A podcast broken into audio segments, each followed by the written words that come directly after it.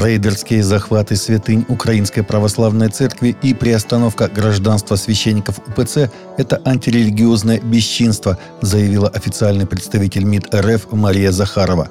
На Украине продолжают грубо нарушаться права человека, демонстрируется пренебрежительное отношение к чувствам миллионов верующих.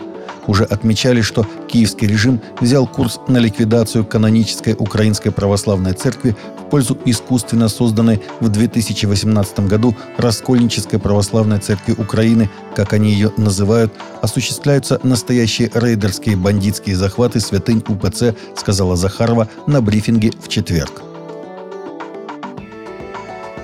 Церковь Англии опубликовала результаты исторического исследования о связях ее структур с трансатлантической работорговлей и объявила о выделении более ста миллионов в течение девяти лет для исправления ошибок прошлого, сообщает ТАСС. Об этом пишет газета Financial Times со ссылкой на официальное заявление религиозной организации. «Я глубоко сожалею об этих связях», заявил архиепископ кентерберийский Джастин Уэлби. Предполагается, что большая часть выделенных средств будет направлена в новый инвестиционный фонд, призванный обеспечить более справедливое будущее для сообществ, в прошлом пострадавших от рабства. Кроме того, Церковь Англии профинансирует продолжение исследований об истории работорговли и проведение тематических выставок, а также пообещала активнее бороться с рабством и нарушениями прав человека в современном мире. Церковь Англии впервые признала свои исторические связи с работорговлей в две тысячи двадцатом году. Международная христианская организация эр эл эс International прогнозирует дальнейший рост гонений на христиан в две тысячи двадцать третьем году. При этом особую тревогу вызывают гонения в Нигерии, Индии, Китае, Иране и некоторых других странах, пишет Christian Today. Организация Relays International – международная христианская служба с центром Великобритании, видящая свою миссию в защите гонимых христиан по всему миру, выпустила очередной годовой отчет о преследованиях за веру. Отделение службы действует в двадцати пяти странах, где сотрудничают с местными христианскими партнерами, предоставляют им духовные ресурсы и оказывают практическую помощь жертвам преследований за веру, которая в общих чертах делится на молитвенную, пасторскую и практическую. В Музее Библии в Вашингтоне покажут постановку по книге Клайва Стейплза Льюиса «Конь и его мальчик». С двадцатого января по третьего марта в Музее библейского мирового театра состоится премьера спектакля «Конь и его мальчик», поставленного театром Логос совместно с компанией Кейси Льюис Компани Лимитед, сообщает Christian Post.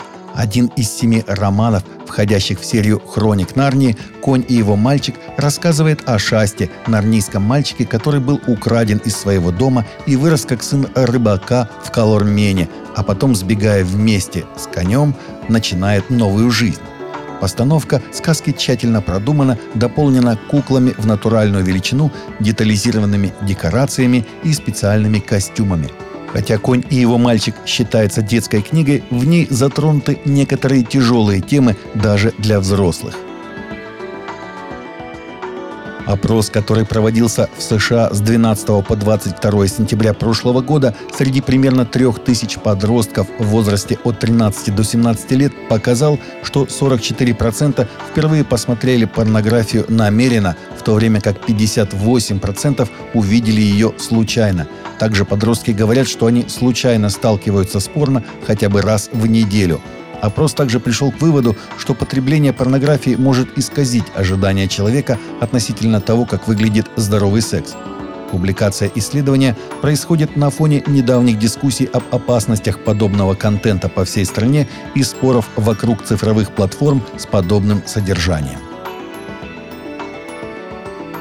Российская Церковь Христиан Веры Евангельской продолжает ежегодный пост Даниила с девятого по двадцать девятого января этого года, который посвящен миротворчеству. В течение двадцати одного дня общины Российской Церкви будут молиться и поститься, руководствуясь основными темами молитв на каждый день.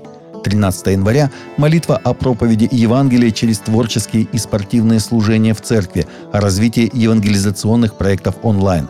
Развитие творческих служений – театрального, художественного, вокального и других – за духовное возрастание и посвящение служителей. Развитие спортивного служения и благословение спортсменов-христиан. Благовестие через спортивные и творческие проекты, в том числе цифровые. за верующих в церквях, чтобы они нашли применение своим дарам и талантам в служении, за пасторов и служителей, чтобы они понимали важность творческих и спортивных служений, молились за них и помогали в развитии.